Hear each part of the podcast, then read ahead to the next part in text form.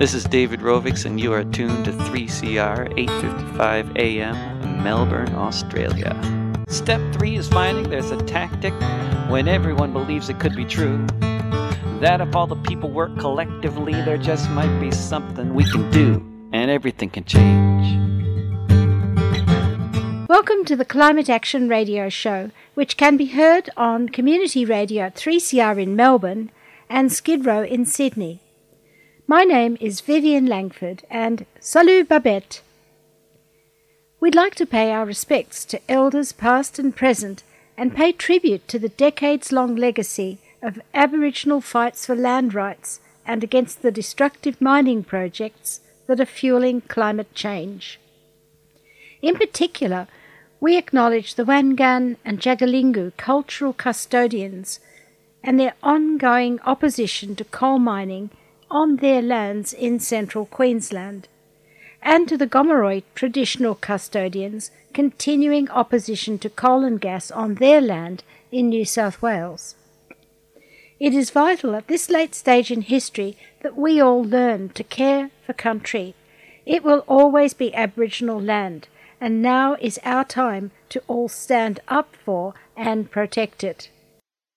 This is humanity's moment, according to IPCC scientist and author Joëlle Gergis, and it's the name of her new book, Humanity's Moment.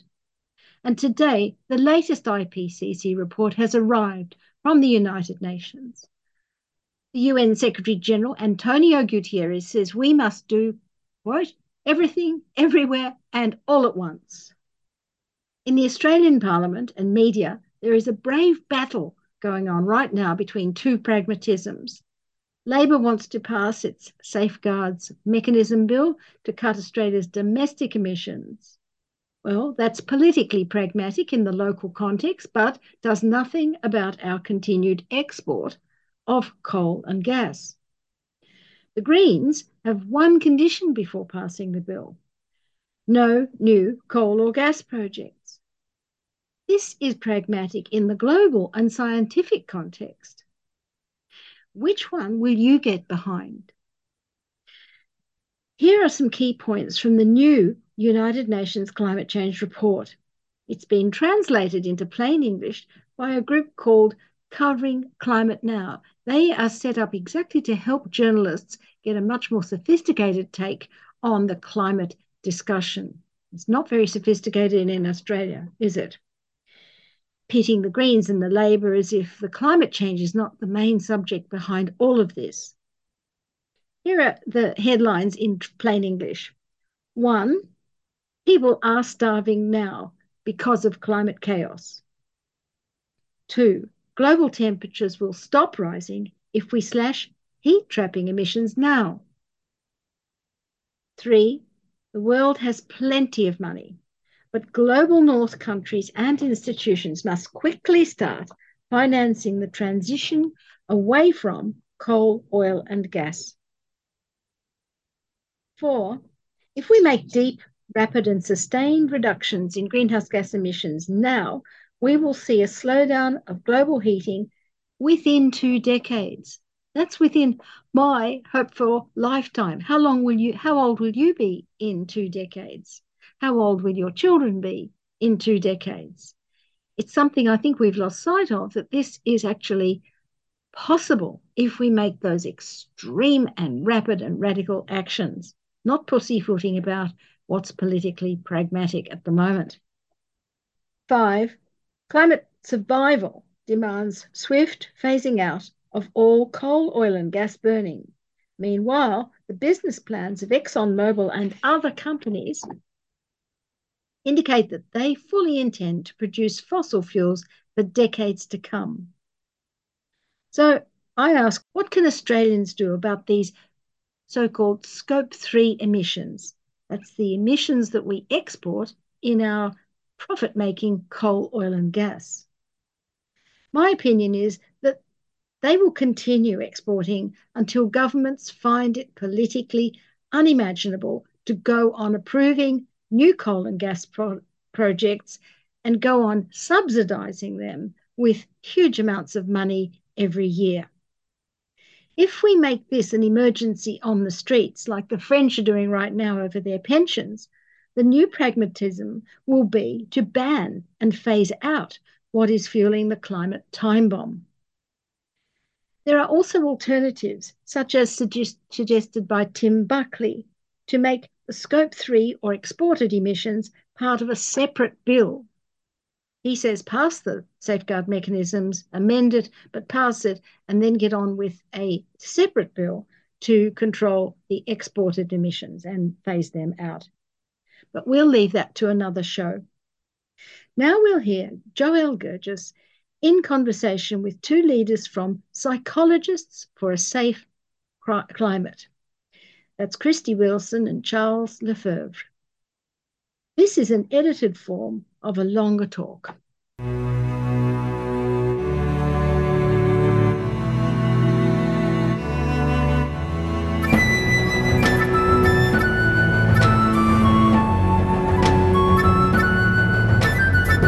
So I guess as a young person growing up in a country like Australia, you know, we had... my childhood, I guess, was punctuated by these extreme weather events. And I remember there was a really severe bushfire season in 1994, and I was a high school student. And I remember seeing, you know, bushfire ash just floating through my neighbourhood, and it was terrifying. And it was one of those things that I guess as a child that was really interested in the natural world and also interested in science, I wanted to understand how the Australian climate works. And I guess that curiosity led me to go on to study science at university.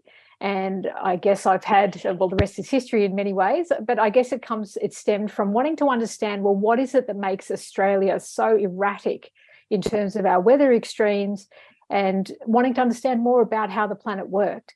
But it was also that love for the natural world. I love natural places. I love the ocean, the bush, things like that.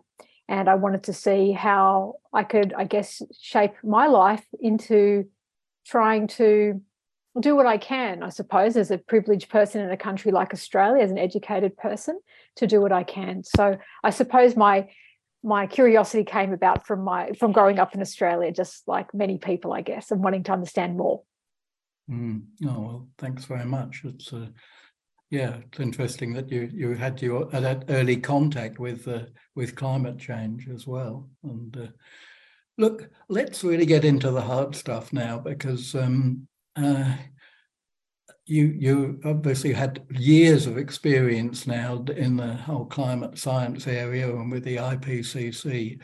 And one of the things which it's really important for us in PSC is to really be aware of the climate reality. So I'm just wondering if you can, I guess, I know it's a big ask, but tell us how you see the current climate reality, if you like, and also what you think we need to urgently do. Yeah, sure. So I guess anyone who's been living in Australia for the last few years has experienced some of the extreme weather events that we've had. So Black Summer, I think, in 2019, 2020 was a real pivotal moment in our history. You know, in that particular bushfire season, we saw about 25% of Australia's temperate forest burn in a single bushfire season. During an extreme event, extreme bushfire season, maybe 2% might burn. So we're talking orders of magnitude greater than what we would expect just from a sort of background historical conditions. And after those fires, our most iconic species, the koala, is now an endangered species along the east coast of this country. Now, that's something that is a pretty confronting reality to come to terms with when you stop and think about what that means as an Australian. We're actually seeing ecosystems starting to collapse and come apart on our watch. So, you know, sometimes when we talk about climate change, we think about these things as these very distant, far away, 2030, 2040, 2050, 2100. But in fact, what was really confronting to me as a scientist that was working on the IPCC report at the time is that you can have really abrupt change happen very quickly in the space of just a season. So in the space of just one single summer season, or bushfire season, really, we saw the Australian landscape really transformed in radical ways that it hasn't really bounced back as well. So it's we saw 50% of our Gondwanan rainforest species, rainforest burn in a single bushfire season. And these are areas that don't usually burn. These are, you know, moss-drenched areas that are, have been around since the time of dinosaurs. And we were seeing these forests burn for the first time in many places. So it was really, really confronting to witness that.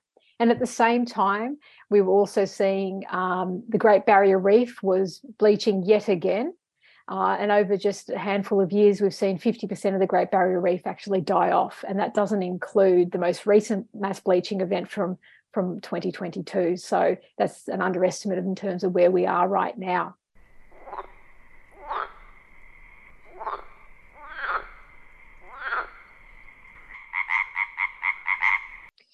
So when you stop and you think about the reality of that, as Australians, we need to wake up to the reality that we are starting to see profound changes, not only in our natural ecosystems, but in our human societies. And of course, many of you would know about the East Coast floods of last year, 2022, where we saw entire towns effectively wiped off the map.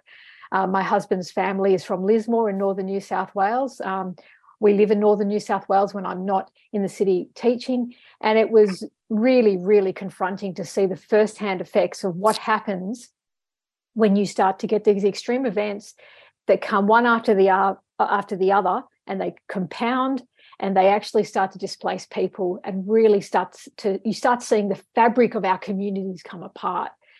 And so I guess to come back to the initial question, Charles, it's really of understanding that we are facing an emergency. And it's not a word that I use lightly. As a scientist, I've got to be very careful with my phrasing.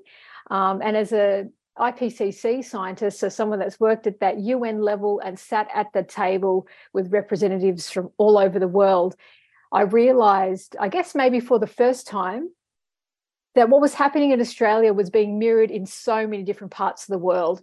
So in my chapter team, I had people from Colombia, from Pakistan, you know, from all over the world, and we were all reporting these major changes in our particular part of the planet. And so I guess for me, the real motivation for writing this book was to try and convey the scientific reality as clearly as possible to ordinary people so that they can engage in a conversation that feels inclusive, that doesn't feel so alienating with all the facts and figures. Although there are a lot of facts and figures in that book, I do take you by the hand and walk you through. So it's not, I hope it's not an inundation, but it is basically sort of takes you through my own processing of it. And I guess that's something we'll probably talk about further in this conversation, because I fast realised that a book that was just a whole bunch of facts and figures was not going to do the job that I needed, which was to trying to get people to connect emotionally to this topic. So maybe that answers that question. Yeah, no, look, thank you. No, it does. I suppose the sort of just going back to that question though, so just from the climate point of view, what do we need to do at the moment or not do? Right, so we're in what is called the critical decade. So basically from now until 2030, we need to halve global emissions and basically get to net zero emissions by the middle of the century. And that is an enormous task in terms of decarbonising the world's economies and starting to regenerate our natural places. It's enormous, and the challenge is there.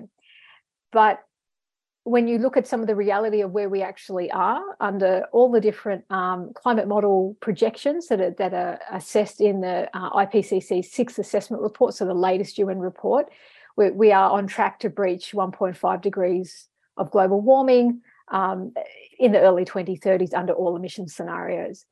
So we have to come to terms with what that actually means. And so right now, that doesn't mean that the Paris Agreement targets, we can throw them away and then they're not useful. It means that we might have some overshoot and we need to come back down. So this is really where we're at right now in terms of what the IPCC says.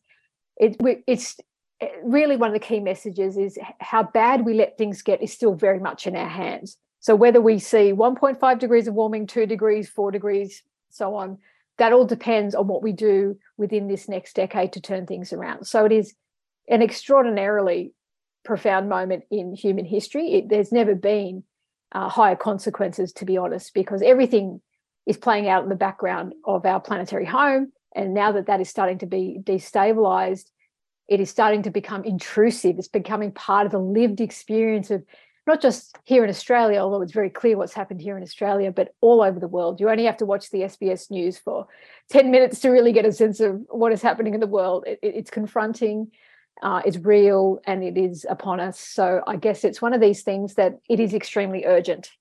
And basically we're at a point where we have to figure out how much we can save and collectively what we want to do about that. So the time for being a passive bystander has long passed. Like, we're really in overtime here. We're really in borrowed time.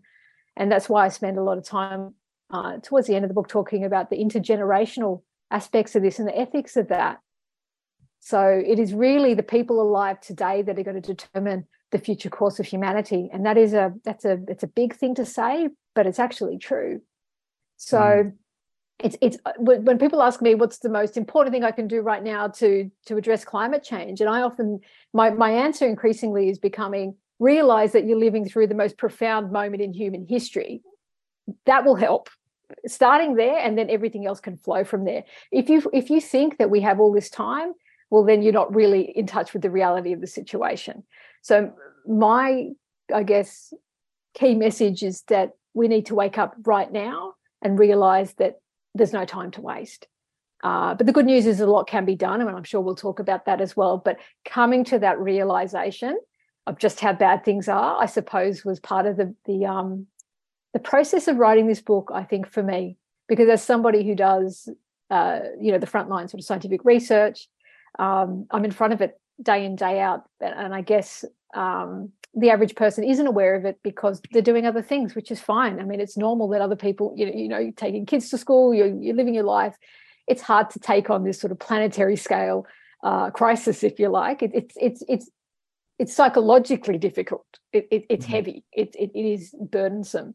So I guess I'm hoping to start a dialogue about what we can do at this particular moment. And I think as Australians, we have a lot to offer the global community at this moment as well.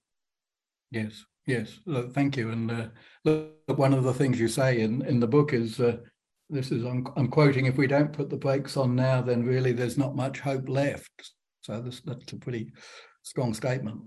It is a strong statement. We're not at that point yet. We're not at the point of no return, in case anyone's on the line and wondering whether it is all too late. It is not all too late, and it's not a helpful way of thinking about it. But the longer, I often like to use the medical analogy. Like if say you got a diagnosis of cancer and you knew if you got it early enough, you could actually stop it, you could do something, you could avoid the worst consequences, you would take the action.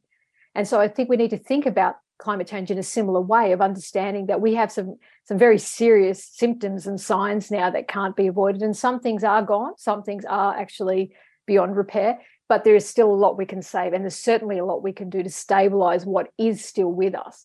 So I think if we think about it like that, it becomes a bit of a different way of framing it, because you wouldn't hesitate for a moment if a loved one had cancer. Wouldn't you throw everything you had at it to try and do what you can? And I guess that's what the scientific community and many others are trying to do, is to really try and ignite this social movement that we need to sort of turn this around. And that comes back to our cultural values. And that's something I guess we'll talk about as well. I am not in love,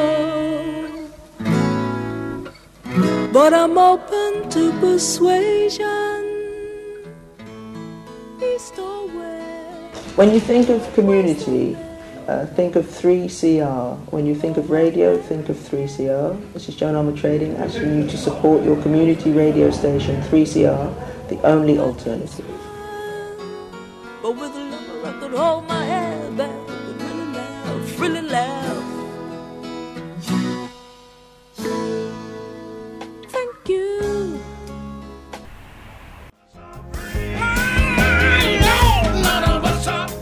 Join me, Aya Kwai, with Ubuntu Voices, Wednesday at 8:30 p.m. on 3CR.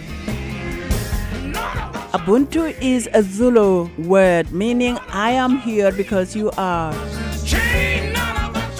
Ubuntu celebrates the positive contribution African Australians make to our communities in music, academia, the arts, and everything in between. Come with me on a journey. Ubuntu Voices every Wednesday at 8:30 p.m. None of us are free. One of us is chained. None of us are free.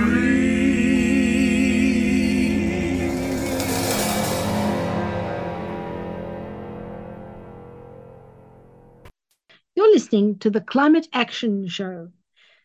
Humanity's Moment is the name of the new book by Joëlle Gergis, and here she is in conversation with Psychologists for a Safe Climate. I realised that I had to bring my full self to the page for this to be an honest book.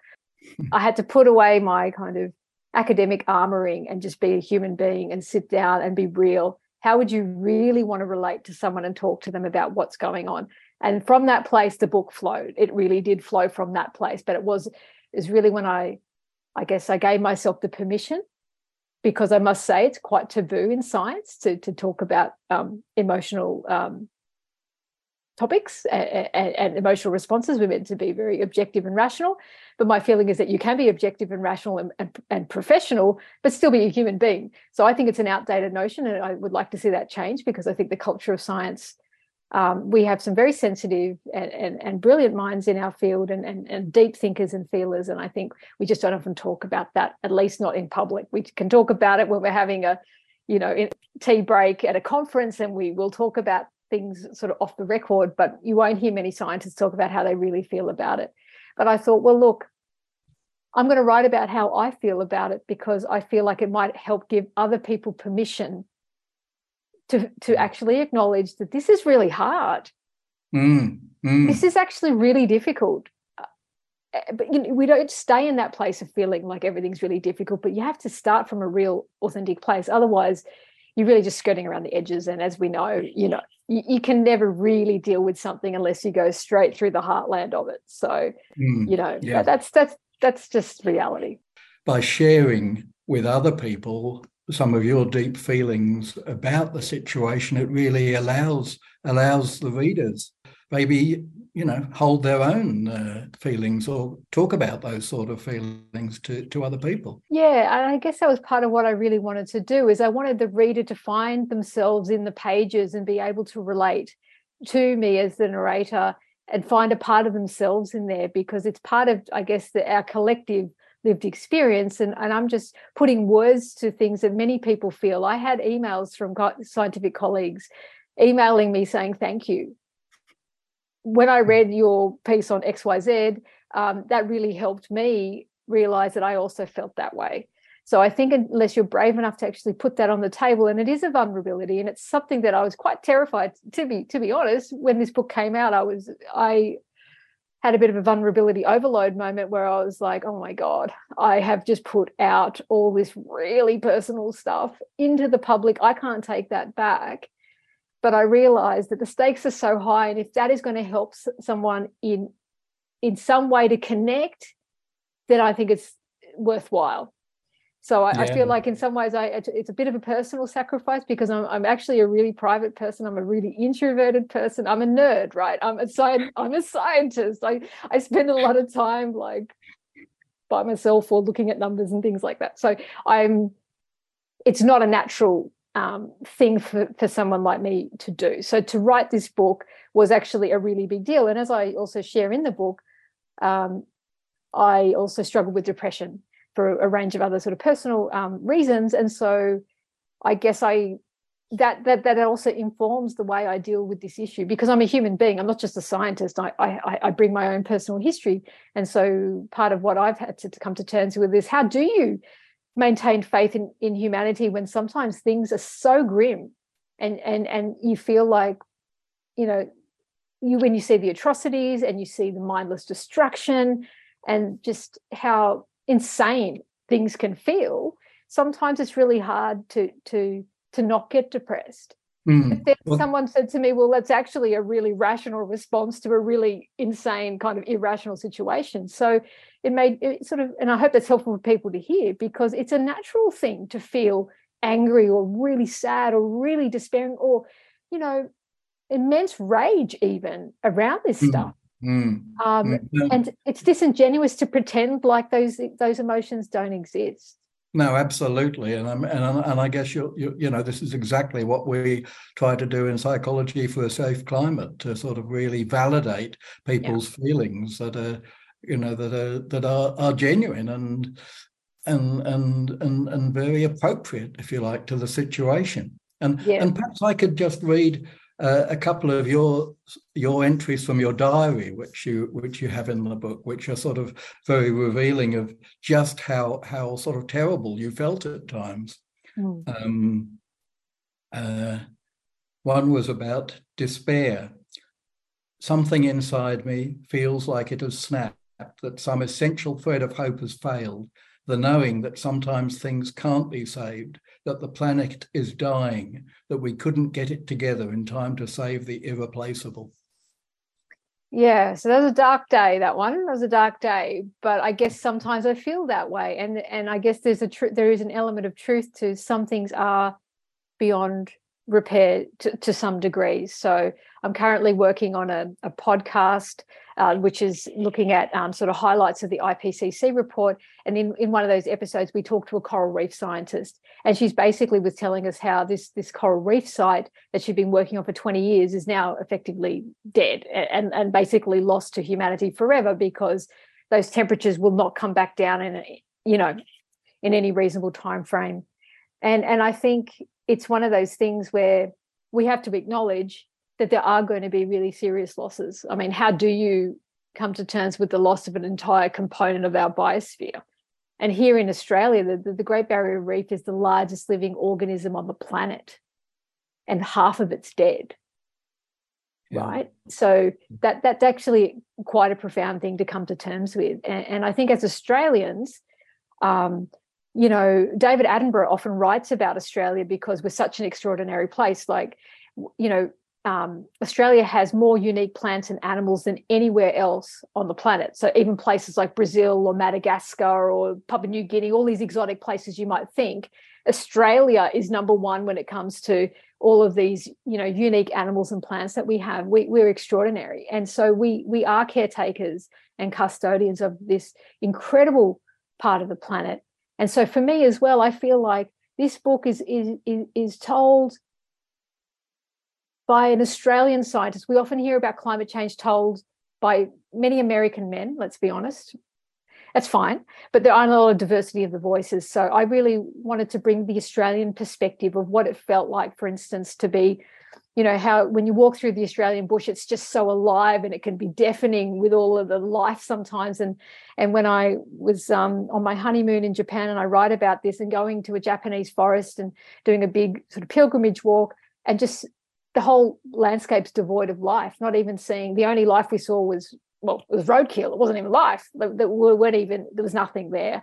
And I think that contrast between the thriving diversity we have in a country like Australia and other places where we just don't have that anymore, where it's been so decimated, I think we have a unique perspective as Australians, and having the longest Indigenous culture, continuous culture in the world.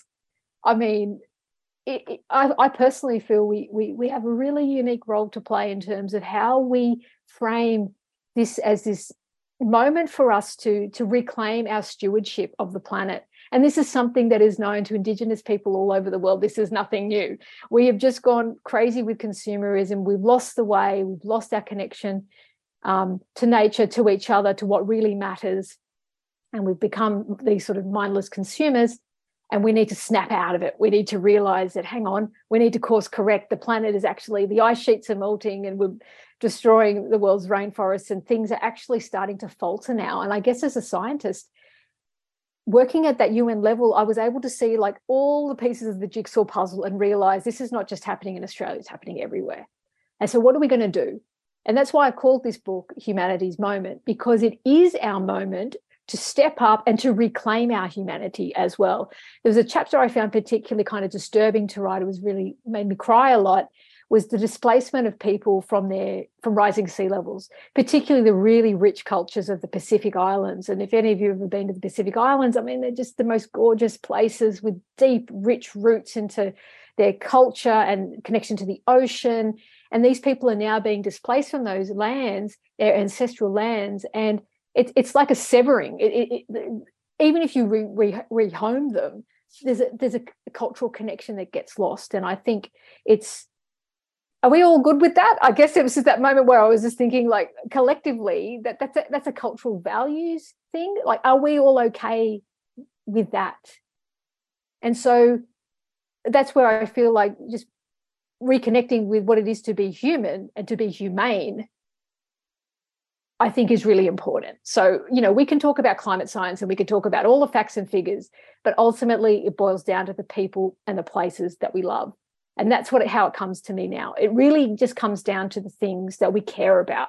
So we don't have to get too stuck in all of the conversations about emissions and drawdown, and we can have those conversations, they're fine, but not everyone's going to be able to participate in those conversations. But the conversations the vast majority of us mere mortals can really connect with are things like our cultural values, things like removing or creating the social license for something to go ahead or not. So we can either create or remove the social license for the continued exploitation of fossil fuels in this country.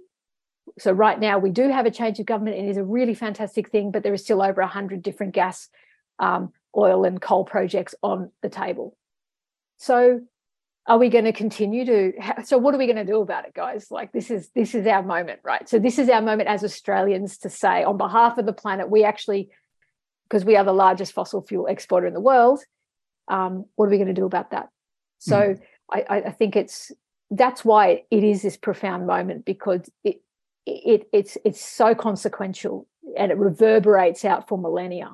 So it is a really critical moment.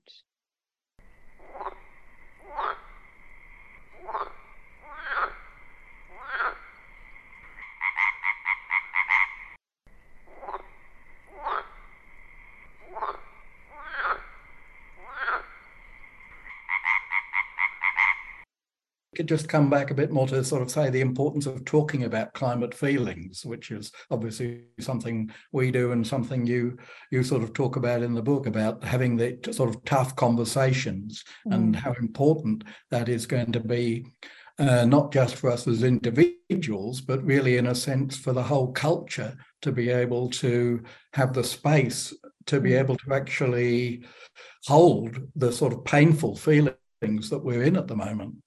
Yeah, look, I think, you know, the conversation's long overdue, and I think many of us feel it. We feel it in our private places, in our private spaces, but I think collectively we need to be coming together to talk about this because it is a reality. So I think most Australians now know that climate change is real. It's being caused by human activity, and it is going to continue to escalate the more carbon we put into the atmosphere. These are all just facts, right?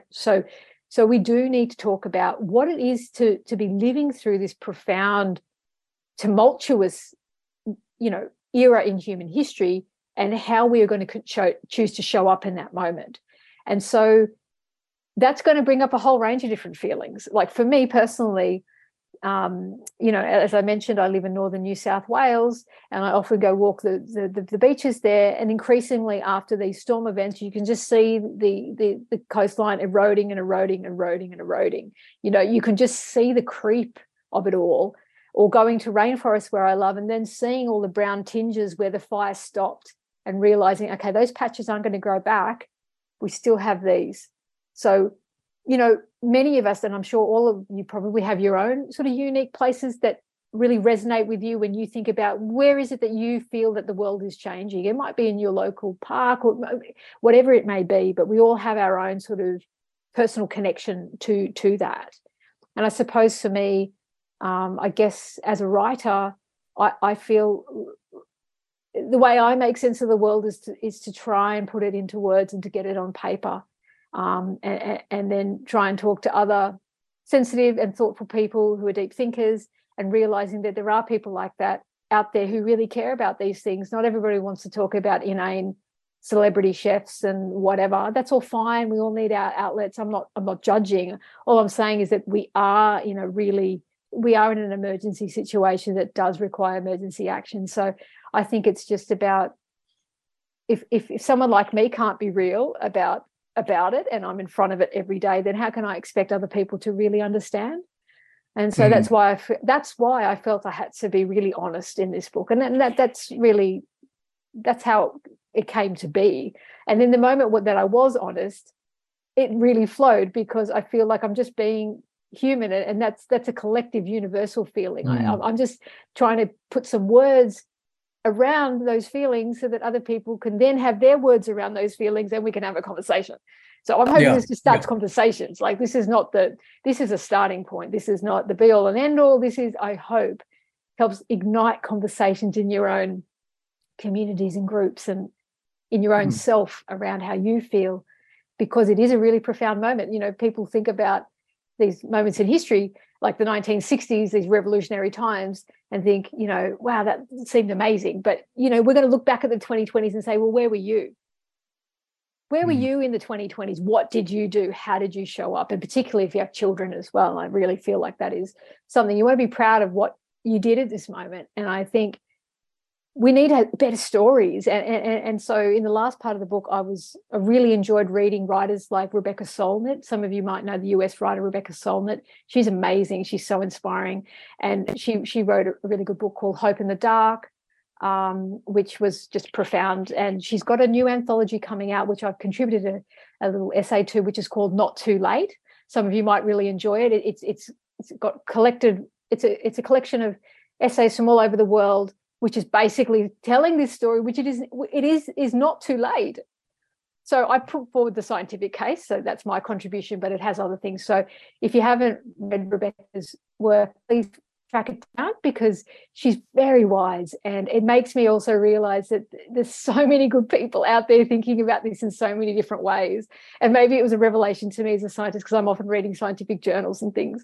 I don't have a lot of time to read other material as much as I would like, but the fact is that we all have something to contribute. And that's what I think is the beauty of this movement, is that it isn't going to be a bunch of nerdy scientists that lead the social movement. It's going to be people that are creating, I guess, our cultural change, and that can come from so many different places. And I guess we'll probably talk about that later as well. But there's really room for everyone in this movement. It's not just one size fits all. 3CR. You're listening to the Climate Action Show. Humanity's Moment is the name of the new book by Joëlle Gergis, and here she is in conversation with Psychologists for a Safe Climate. Just briefly, self-care is something so important, and burnout, and I know that you talk about that in your book as something really, really important. And obviously a lot of your self-care is very much tied up with the natural environment and how important that is. Yeah, really, it is. I mean, for me, the connection to the natural world, whether it be going for a walk on the beach or swimming in the ocean or going for a bush walk or just being outside in a local park or anything like that, is just a reminder that you are a part of the natural world, and there is a life force that sustains us all. And when you tap into that, it does recharge you. And it also reminds you of part of the reason so much that there is so much worth saving. There's still so much beauty out there. And I think sometimes when you're around, you know, really difficult material all the time, you can just see the ugliness of everything. And I think nature is a really beautiful antidote to that, where you can go and just be, I guess, just have your breath taken away by, you know, a magnificent coastline or whatever it might be that really kind of restores something in you. And so for me, obviously, as a scientist, I'm really connected to the natural world and the way it works. But it's also people and finding solace in others, and finding other sensitive souls who have empathy and have shared interests and an ability to be sensitive when you are feeling raw. And so, you know, if you are feeling really raw, it's probably not the time to go out and, you know, talk to a bunch of climate skeptics, for instance, for me. because that's not a helpful conversation at the best of times, but it's particularly not when you're feeling vulnerable. It's not great. But I suppose it's just about pacing yourself and realising you're in it for the long haul. And there's some days where it feels so overwhelming, and that's okay. Then you drop it, leave it, go do something, go to an art gallery, go for a swim, do whatever it is that you do to ground yourself, do some yoga, whatever it is that connects you back into the fact, connecting you back to the fact you're a human in a body. Because ultimately we're just animals on this planet. We're all just doing our best from day to day. I think it's important to just ground yourself and try and enjoy those beautiful things that are still there. And like I said, as Australians, you don't have to look too far. You know, if you wake up early, you hear the dawn chorus, there's kookaburras, there's all sorts of things like this. We have so many things to remind us that we're part of an ecosystem and part of this very rich life force that sustains the whole planet. And we have a beautiful part of it here in Australia. So I think there are really good ways to do that. But burnout is a very, very real thing. And, you know, there are times where the work will require a lot of you. So, for instance, with IPCC, I was working around the clock. I start the book at 5:15 a.m. on a Saturday that I had an IPCC meeting, and I'm getting up because I'm the only Australian representative on that chapter. And I have to be there because I'm representing all of my people back at home. So I have to be there, right? So that's not the time to like chill out and go and take a break, right? So you got to pick your moments of when it's time to do the work and when it's time to rest. And just like everything in nature, everything ebbs and flows, and your energy ebbs and flows. And just knowing that, I think, is really important, and learning to tune into those cycles of your productive times, your not so productive times, but also the stage of your life as well. You know, that changes. I've been finding as I'm getting into my sort of middle years that, you know, I've got to be really protective of my energy sometimes. And I've got to learn the word no. I get asked on a daily basis to do all sorts of stuff, but I'm only choosing to say yes to the things where I feel that ignite my interest, or I really want to connect with a particular group of people. Or so things like that, I think, can help you with burnout, because you only have a finite little jar of energy, or whatever you want to call it, and you need to dole it out really carefully, because it's a precious resource.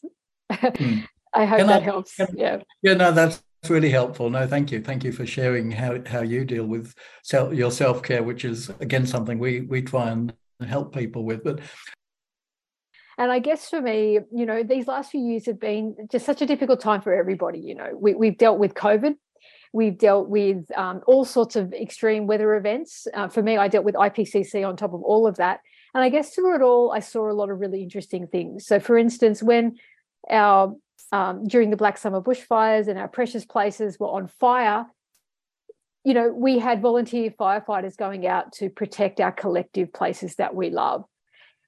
When you think about the healthcare workers on the front line of the COVID crisis, they were working around the clock to try and protect our communities. And then there I was, part of an IPCC community, volunteers. We're all volunteers working, you know, for 3.5 years for free on top of our day jobs. So you can't tell me that there isn't goodness in humanity. You only have to look around you to realise that. And also with the East Coast floods, how when the SES didn't turn up, neighbours got in there, kayaks and their dinghies, and they turned up and they literally saved hundreds of people. I had family members that did that. Even though they were flooded out of their own house, they got in a kayak and they went and got everybody else that they could get from their street. And I think when it comes back down to it, you know, it's so easy to get so polarized in your thinking that everybody, or no one cares about this, or people are terrible, or, you know, that kind of black and white thinking. And I'm guilty of it too. But the reality is, you know, people can be really awful, but they can also be magnificent at the same time, right? Yes, so yes. I think if we just sort of think about how we want to show up in that moment, we want to be that person that restores someone else's faith in humanity. We don't want to be one of those people that is just the person that is making everybody sort of tear their hair out, right? So we know what that person feels like, and that person has their own issues, and okay, but you can only control you, right? So you can only take control of how you want to show up in the moment, and what kind of legacy you want to leave. Do you want to be part of the people who actually tried their very best with whatever they had to do what you could? Or do you just want to be someone that becomes a sort of passive, disconnected, depressed, jaded, bitter And I swing between the two of them, to be honest. I'm not trying to say for a moment that I always have this sorted. That's why I'm being really honest about this. So please, you know, if you're interested in what I'm saying, read this book, because there's a lot of my own struggle with this. Like, there are times where I feel like, oh, my God, humanity is, it seems doomed. And other times where I see the very best in humanity and I think, no, hang on a sec. We've also got a history of this. And I also write about the whole, you know, the social movements in human history of civil rights and gender equality and all these things that they're not a done deal. They're a constant battle. This struggle for, this tug of war for social justice is ongoing, and climate change is the latest thing in this long continuum of human history. And if you can stop and think about this moment like that, it changes everything. And that's why I was trying to say, coming back to the very, very first point I made, the most powerful thing you can do right now is realize you are living through a historic moment, the most historic moment that this planet is ever going to face. And you are part of this extraordinary generation that can leave a legacy. And how amazing is that? Yes, it's also a huge burden, totally, okay? It's not going to be easy. It's hard. But it's totally worthwhile, and it provides us with immense meaning if you stop and you think about the things that are worth doing in life. I think this is one of those things. Take a day off, by all means. Like, if you need to take a breather, take a breather. But do what you can where you can. And I guess that is really where I would, that's probably how I would sum it up. Yeah. Yeah, no, thanks very much. I mean, it really is, towards the end of the book, there was a lot of sort of hopeful messages like that, where you talk about the forces for good and social movements and social tipping points, which are really, really important. And I can see your connection with the sort of Rebecca Solnit and the sort of light that she brings to situations.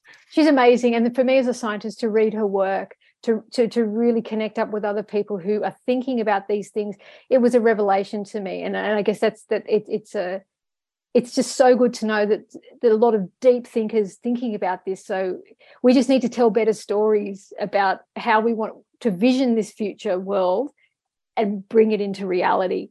And that's really it. So yes, it's hard, but let's get over that bit. Let's start building the better world that we want. And I think that's a meaningful thing to do. But you're not alone.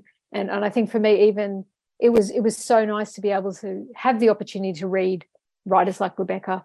And it really motivated me, because it made me feel like somehow the burden lifted a little bit from my own shoulders, where I realized, like, I'm just one person in all of the people that want to do something. I'm just lending my voice and my my life force to it at this moment. Yes. Well, look, thank you very much. Look, I'm going to think I guess we can continue with the conversation with the questions, but I think we're at time now, probably to go in a few minutes to have questions. So if people could place the questions in chat, and but now, just to finish off this segment, Joëlle very kindly has agreed to read an excerpt from her book. Yeah. It's just a couple of paragraphs. I just wanted to leave you with something where, you know, I got to with my writing. So I hope you enjoy it. The sense that nothing can or ever will change is one of the hallmarks of depression. As Rebecca Solnit puts it, the despair felt like a stall, a becalming, a running aground. Believing that things will ever get better is still something I grapple with when things get really bad. Although I cycled through this enough times to know that these feelings will eventually pass, when I'm in the grip of darkness, I honestly don't believe it ever will. I'm slowly learning that I need to be patient and remember that eventually the wind will pick up and catch my sails once more. I've also discovered that I have people in my life who are willing to wade in and give me a nudge until the stick of the sand beneath me gives way and I'm back in open water. But when I boil it all down, what gives me hope comes down to this. There is still so much goodness in humanity. Even if you can't see it around you, or have stopped believing that it even exists, there is still something good in all of us. When I'm really down, I have to trust that eventually, when the darkness has finally dissipated, I will be able to see again. Until then, I need to hold on and be guided by the light in others. When I allow myself to shelter in their compassion and care, it stills my own flickering light, until eventually it starts to steady itself and glow a little brighter.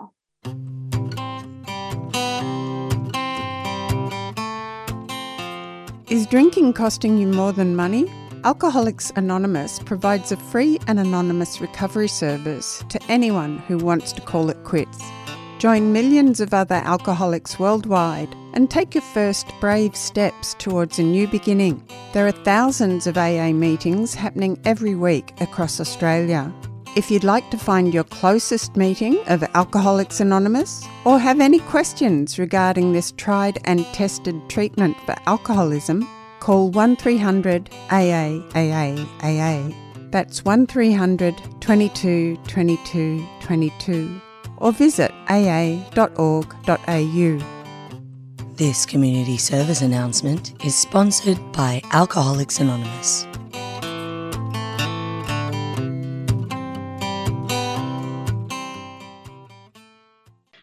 Listening to the Climate Action Show. Humanity's Moment is the name of the new book by Joëlle Gergis, and here she is in conversation with Psychologists for a Safe Climate. I think writing this book is, as I've said to people close to me, I think it's the most important book I'll ever write, and I think I changed as a person as a result of writing it. I think it made me in the past I used to compartmentalize my work from my personal life, but then all of a sudden I realized that that was just a way of sort of dissociating from the material. But when it started to become really intrusive, like when I had family displaced from flooding in Lismore, or also got evacuated by fires, and seeing my own neighborhood really transform from extreme weather, I really realized that this is the moment. And so for me, what can I do as a scientist? Do I publish another paper, research paper? Yes, I can do that. But it felt like the most important thing I could do was just distill everything I've learned over the last sort of 25 years of my sort of research career and time teaching and all that sort of stuff, and try and just pass it on in a hope that it lands with the people that need to hear it. It ignites a conversation and it helps in some way. So, yeah, it really did change me because it made... You know how I was saying before, realize that you're living through the most important moment in human history. It made me think about what am I going to do in this important moment in human history. Turns out that I'm a writer as well as a scientist. So one of my superpowers is communicating. So I am communicating in the hope that I can help spark conversations for other people to have more conversations and do all the things that you can do. I'm trying to bring my skills to the table to help. But yeah, so I guess it made me really sort of realize that the most meaningful and powerful thing I can do right now is communicate directly to the public. I'm getting less enthusiastic about sort of teaching university students. Sorry for any university students on the line. It's fine. I've done that for many, many, many, many years, but I just feel like I want to talk directly to people who really want to listen to what I have to say and can action it, because I'm literally coming off the front line to say, hey guys, we need your help. As I understand, all the IPCC RCPs incorporate considerable or even vast drawdown with technologies we don't have yet. Even 1.5 is not safe, let alone 2 degrees. I recall BZE saying 10 years ago that we'll need to build the reverse of the biggest industry mankind has ever built, the petrochemical industry, and I see no sign of that happening. Yeah, that's an astute comment, so thank you for that. Yes, it's true that all the IPCC scenarios do involve some level of drawdown in their scenarios, and obviously that's, you know, that's a big deal, and that's also why people are talking about, you know, the nature-based solutions to try and sequester carbon in, you know, whether it be in the ocean or through land-based ecosystems, wetlands, the restoration of natural places that do soak up those sorts of emissions. But, you know, land emissions are just 30%. Obviously, the industrial emissions are about 70% of the emissions that we need to draw down, as you say. It's a huge problem, and this is why, you know, the IPCC are saying that, you know, we really need to turn the tap off emissions, so, and then we need to mop up. Okay, so we need to turn the tap off, which is the whole thing around decarbonisation, and you're right, 1.5 degrees, for instance, sees 90% of coral reef ecosystems die off. And I would argue that if I was a Pacific Islander, I wouldn't say that's a safe level of climate change. With 1.5 degrees of global warming, that's displacing a lot of people. That's displacing, you know, tens of millions of people from low-lying areas.